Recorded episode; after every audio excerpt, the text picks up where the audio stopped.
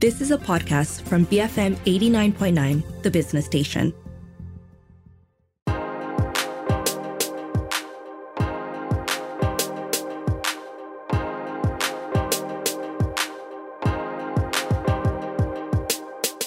This is Open for Business. I'm Christine Wong. We Malaysians love celebrating our culture at every opportunity, especially our food. We love eating it, talking about it, writing about it, and even collecting food memorabilia. Joining me in the studio today is miniature creator Ling Hui Yin, founder of Tiny Pink, to discuss her long running venture in creating teeny tiny token versions of local cuisine. I'm Ling. I have been doing this for about 12 years by now. I started this when I was first year in college. This is like my full time right now. Right. And so, how did you initially discover this uh, talent and passion for creating miniature uh, clay uh, items? Um, so it was pretty stressful uh, back when I was in college because I was studying um, multimedia design. So basically, we had to like do a lot of crazy assignments, which really drains my energy out. So I just needed an outlet. So I just um, went on YouTube. Then I just looked for things to do. I came across a YouTube video. It's actually a, a girl showing you how to make miniature food. That was like very interesting. so I, yeah, then uh, I discovered the medium polymer clay, and so that's how it started. Lor. Mm, so, what about uh, polymer clay makes it the right medium for you? I actually tried different kinds of clay uh, before this. It was just like something to do to pass time. When we were very young, we played with plasticine, and then uh, I moved on to air dry clay, which is like paper clay that dries up very fast, and it's very hard to uh, create very tiny and intricate details unless you get the very expensive clay. But back then, I could only afford the very cheap clay, so uh, details were not there. So I found out about polymer clay and it was very interesting because you can work on a certain piece of art for weeks, for months, for years, and it will not harden I see. Okay. unless you put it into the oven. Right, right. So at least it allows you that uh, amount of flexibility and also that ability to do those little tiny details as well, right? With, Yes, that sort correct. of thing. Really interesting. Now, as we've sort of touched on a little bit so far, uh, the main thing that you offer are these miniature polymer clay versions of local food. I mean, off the top of my head, you know, you've got like tiny durians and, you know, tiny kuihs and stuff like that that you sell. Um, and these can either sort of be uh, on their own or they can be attached to some sort of accessory like an earring or a keychain or something like that, right? So, you know, tell me a little bit about, I mean, this started like a kind of creative outlet for you. At what point did it go from that to becoming something that you profited from? It actually started out as a hobby. Then I was sharing it with my classmates. And then one of my uh, classmates, she just asked me to create something for her.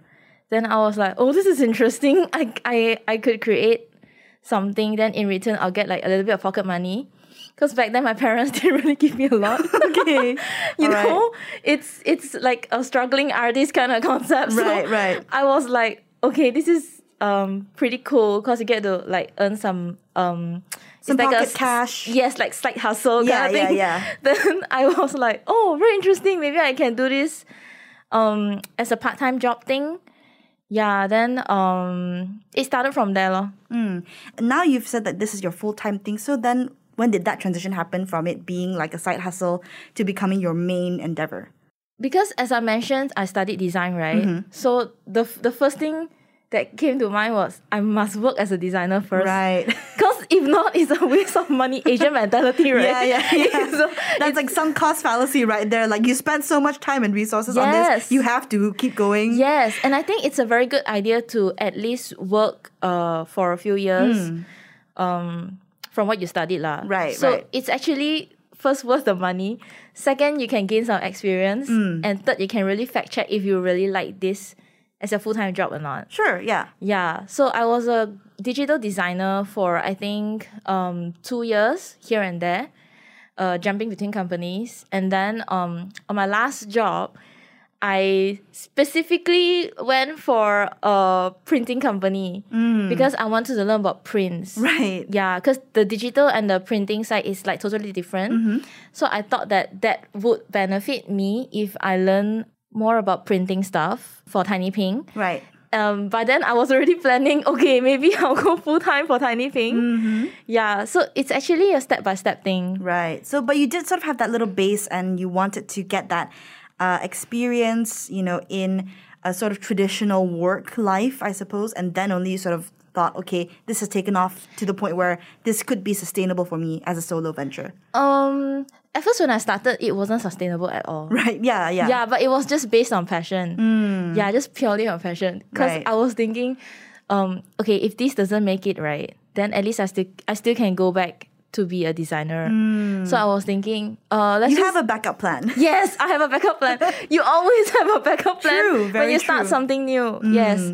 So I was thinking, okay, I was I was still I'm still young. Then maybe if this doesn't turn out to be what it is, then Mm-hmm. I can just go back to being a designer. But now it has taken off, and you've now been doing this, you know, full time for a while. Um, and so from here, I would like to talk a little bit about the uh, uh, the production process of these things. Now, you, from my understanding, hand make al- almost all or all of these products. Is that right? Yes, from scratch. From scratch. And as I mentioned before, when I say these are tiny, they are, you know, the size of like one section of a finger kind of levels of tiny. Um, so, you know, that requires a lot of detail, uh, attention to detail, you know, and it's hand created as well. I mean, give me a rough idea of the production process, you know, um, from, you know, inception of the idea to the finished product. Um, so from ideation, it's it's just from food that actually sparks joy. It- that reminds me of childhood, or you know, like holds something that holds memories, something like that. Yeah. So it's it's basically like, oh, my dad bought this, or my mom bought this. I'm like, very interesting. Maybe I can try to make this, or I'll just put it on hold because maybe it could be very difficult to make. Right. So I'll have to like really find ways in my head how how am I going to execute this? Right, like how would you create like this certain shape or this certain Yes. like texture or you know maybe it's like a maybe a color issue like you need to hit a specific color or something like that like you need to kind of shape that in your head for a bit first before you decide to take it on as a, a concrete project. Yes, yes, yes. And then from there, how long does it take you to on average to create a miniature? Um, something from scratch that I've not made before Mm-hmm. could take from one hour to eight hours or days or weeks. The longest was about two weeks. Ooh, okay. Yeah, because because when you try something new, Yeah. you you have I have to try on the color first. Right. If the color doesn't hit right, so it's a trial and error process, so that's why that's yes, so varied. it's a lot of trial and error. I see, I see. And you know, are you still doing this all completely by yourself or do you now have some form of, you know, either automation or some extra hands to help you with this process? I do have some extra hands to help me, but uh, they're mostly they're doing like very basic things, Mm-hmm. like assembling the accessories or um, packing things. Right. But so the crafting itself is yes. all you. it has to be me. It has to be yeah, unless it's something very simple, like Right. just cutting out shapes or mixing colors. Right. Then I'm like, um, I'll leave this to you. then But I'll for the just do detail the work, you want to get in there and do that yourself. I have to because have to. Mm-hmm. it's it's tiny pink. It's not tiny pink and co. You you get what I mean? Yeah, yeah, yeah. Yeah. No, 100%. So, I mean, how do you, you know, how is that sustainable for you? I mean, to basically have to be responsible, right, for all of that detail work and, you know, where other people, for example, they might say, I, you know, why like that? lah? I mean, uh, why don't you teach other people how to do it? Why don't you outsource more? Why don't you take on more staff? You know, how do you respond to those sorts of uh, thoughts? Um, it actually started as a as a hobby, then Yeah. turned to passion. So I don't find it right if I pass it on to someone and say you, you do it for me. This is your baby. Correct. This is my baby. It's like you don't pass your baby to someone and you ask them to take care of them for you forever. Right. Yeah, it's more like a trusting issue. Yeah, because I have to control the quality, I have to control the outcome. So people buy things from me is because that they know it comes from my hand. Right. Right. And so where you, I guess, supplement that is with that support staff in a way, is with all the lo- logistics and packing and, you know, applying those accessories. That's sort of where you can at least balance out that delegation of your workload. Yes, yes. I see. All right, fantastic. Uh, now, I do want to talk a little bit uh, about uh, pricing. You are also on various social media platforms, and I did see fairly recently on your TikTok someone complained and was like, "These are really expensive." Yeah. Um, and uh, you know, technically speaking, uh, taking a look at the rough pricing, um, you know, this can get quite pricey in the sense uh, you have, for example, some laksa, miniature laksa things that can go up to 150 ringgit, or even, you know, at the very least, you've got like kind of a 70 to uh, 80 ringgit kind of rough baseline. Mm-hmm. Um, and your response on TikTok was, "Do you know how long it takes me to do these?" so, tell me a little bit about that and how you've actually, uh, you know, justified your pricing. What's the like model you use, or you know, uh, what goes into the calculation of that uh, final cost?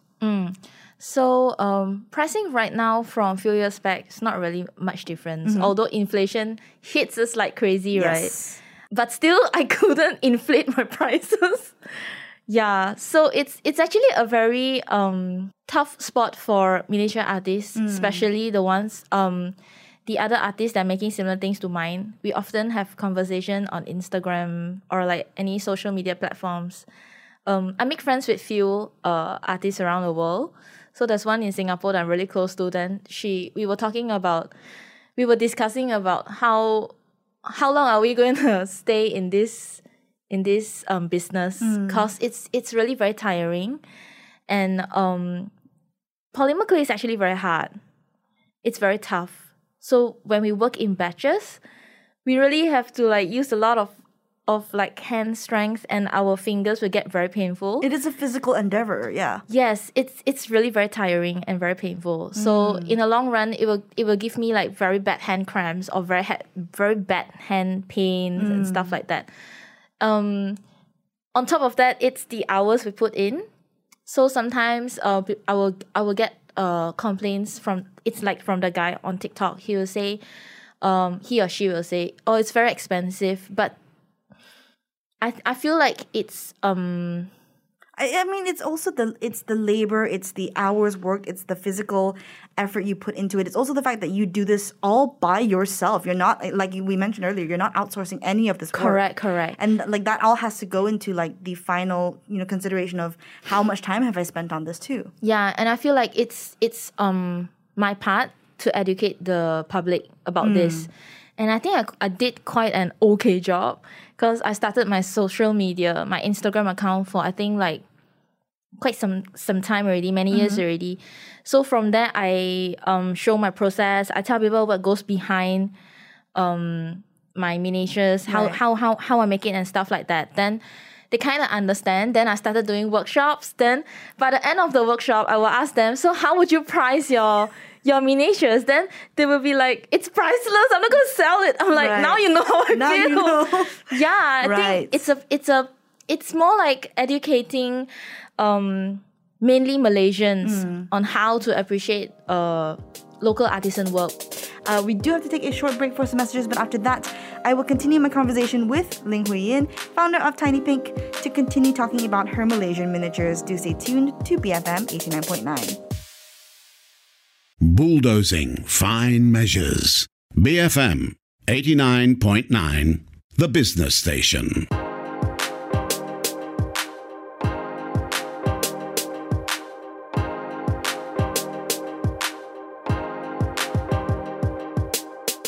You're listening to Open for Business. I'm Christine Wong, and today with me is Ling Hui Yin, founder of Tiny Pink. She creates these miniature items that can be earrings or accessories or keychains and whatnot, and they're all based on things from Malaysian culture. Some of them are not, but the majority are, uh, especially our local food. Before the break, we talked a little bit about how she even stumbled upon this particular hobby in the first place, as well as how she addresses those who claim that her products are too expensive, even though they are artisan miniatures. Going along with the pricing element that we talked about before the break, um, have you, you know, uh, tried to find any sort of external funding, or are you totally still running on your own uh, cash flow cycle right now? Definitely by my own.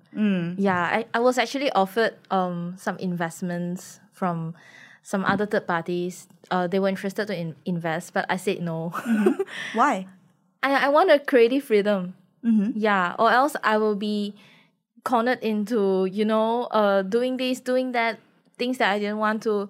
I might as well go back to being a digital designer. Right. So you don't want to be you don't want to be beholden to uh, other people's wants if they do have a stake in in in your in the company through investment essentially. Correct. Interesting. Yeah. And so through that, as you mentioned, you, you've sort of uh, diversified your business model a little bit.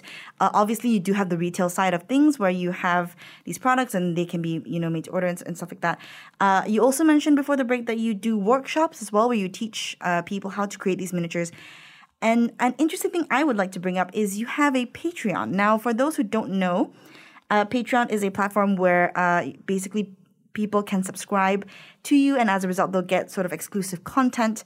Uh, and primarily, this is used by uh, content creators, uh, you know, YouTubers or social media influencers. Um, and you have that, and you have included a miniature food subscription uh, as part of your Patreon uh, offering. So tell me about, first of all, why you decided to start a Patreon, and second of all, what's the thought process behind this sort of subscription model as well? Um, the reason why I started was actually very interesting. Um, I started Patreon quite some time ago. I think it was like at least four or five years ago. So I was quite worried and scared that something like COVID would happen. Oh, okay. Yeah, so I was thinking this is quite an interesting platform because if you make it big, you can get a very steady This- income, these are flow of dedicated income. uh, people, right? You know, so they they subscribe to you. It's not just a one-off uh, purchase. Correct, correct. So it will create this uh, steady flow of income for me, which I think it's it gives me a lot of like uh, safe feelings. right? No, hundred percent. yeah, it actually took me a lot of time to actually educate my audience and to promote about it. So it took quite some time for it to grow. Even now, it's still growing. Right. It, it's still pretty small. The community is my community is pretty small, so it's, it's still going to take some time for it to grow until to the number that I, I really want. Right. But so, what exactly is included in the subscription model as well? Um, so uh, patrons get to choose if they want to receive earrings, charms, or just the miniature itself. So it's like um, they don't get to choose what they they will receive. Right. But the nature of the item they can lah, but not the design. Correct, correct. They don't get to choose the design. Mm. So it's actually up to me.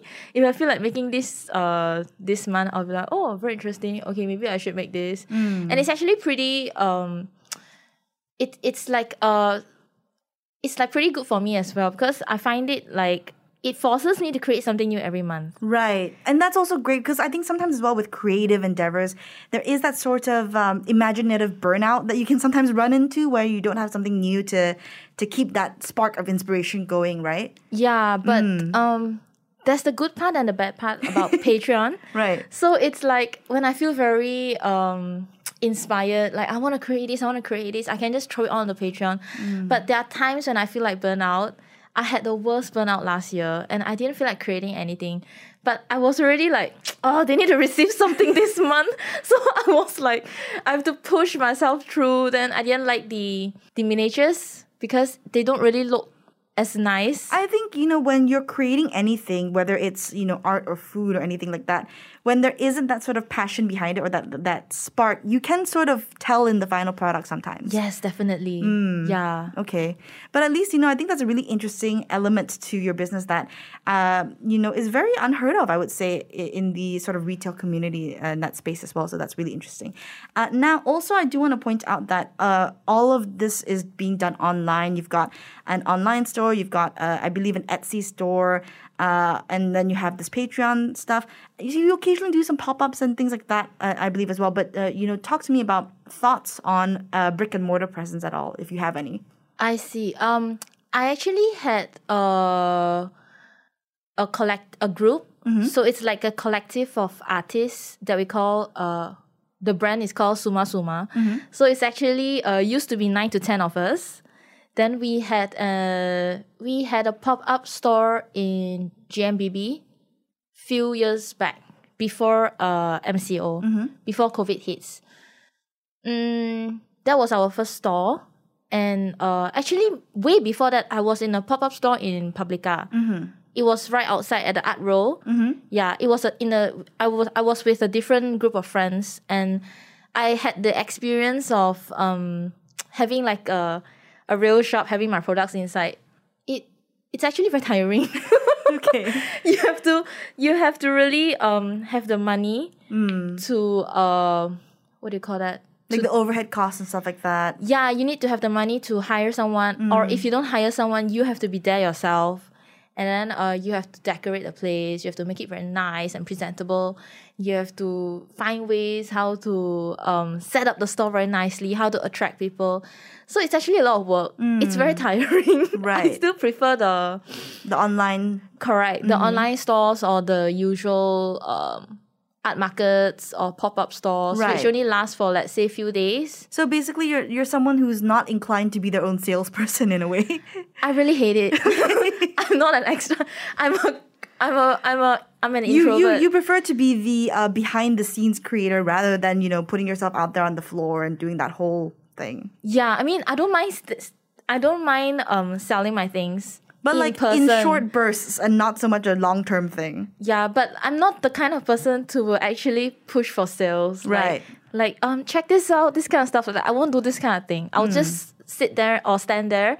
Unless you're interested, then I'm like, how can I help you? Right, right. Yeah. And this actually is great because this ties into my next question uh, about another platform that you use that I think is um, an interesting choice. Uh, so you communicate with your customers, with the people who enjoy your work. Um, all you know, of course, through Instagram and TikTok, and you know, like we mentioned, you have these social media platforms. You also have a Discord. Uh, again, for people who don't know, uh, Discord is a sort of chat uh, platform where you can also do calls and stuff like that. But it's also sort of um, you can almost create like little forums on it as well. Yeah. that sort of thing.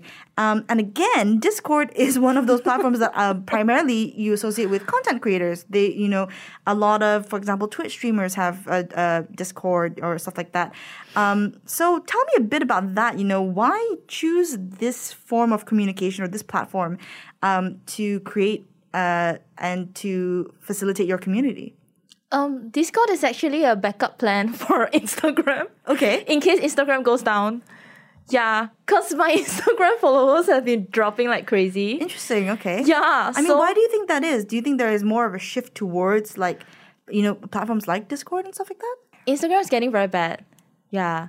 Um, the engagement is really low. And it seems like everyone is um, shifting towards TikTok or other platforms. That's also one of the reasons why I actually opened a TikTok account.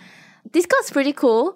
You get to have a lot of uh, instant feedbacks from your followers, Right. which I quite enjoy it. So when I have questions or I'm very unsure about things that I'm gonna do, I'll just ask for advice right there. Okay. so there's a bit more of a kind of live feed feel to Discord that you don't really get that sort of live interaction with uh, Instagram, maybe you would say. Yeah, because Instagram is a very fast, fast-paced um, Right. platform. So people just scroll, scroll, scroll, or just tap, tap, tap, and things like that. So when you're asking for very genuine uh, feedback, some will give very like Short answers, or they might. some very weird answers, or they're not sincere about it. Right. Yeah. Okay, really interesting.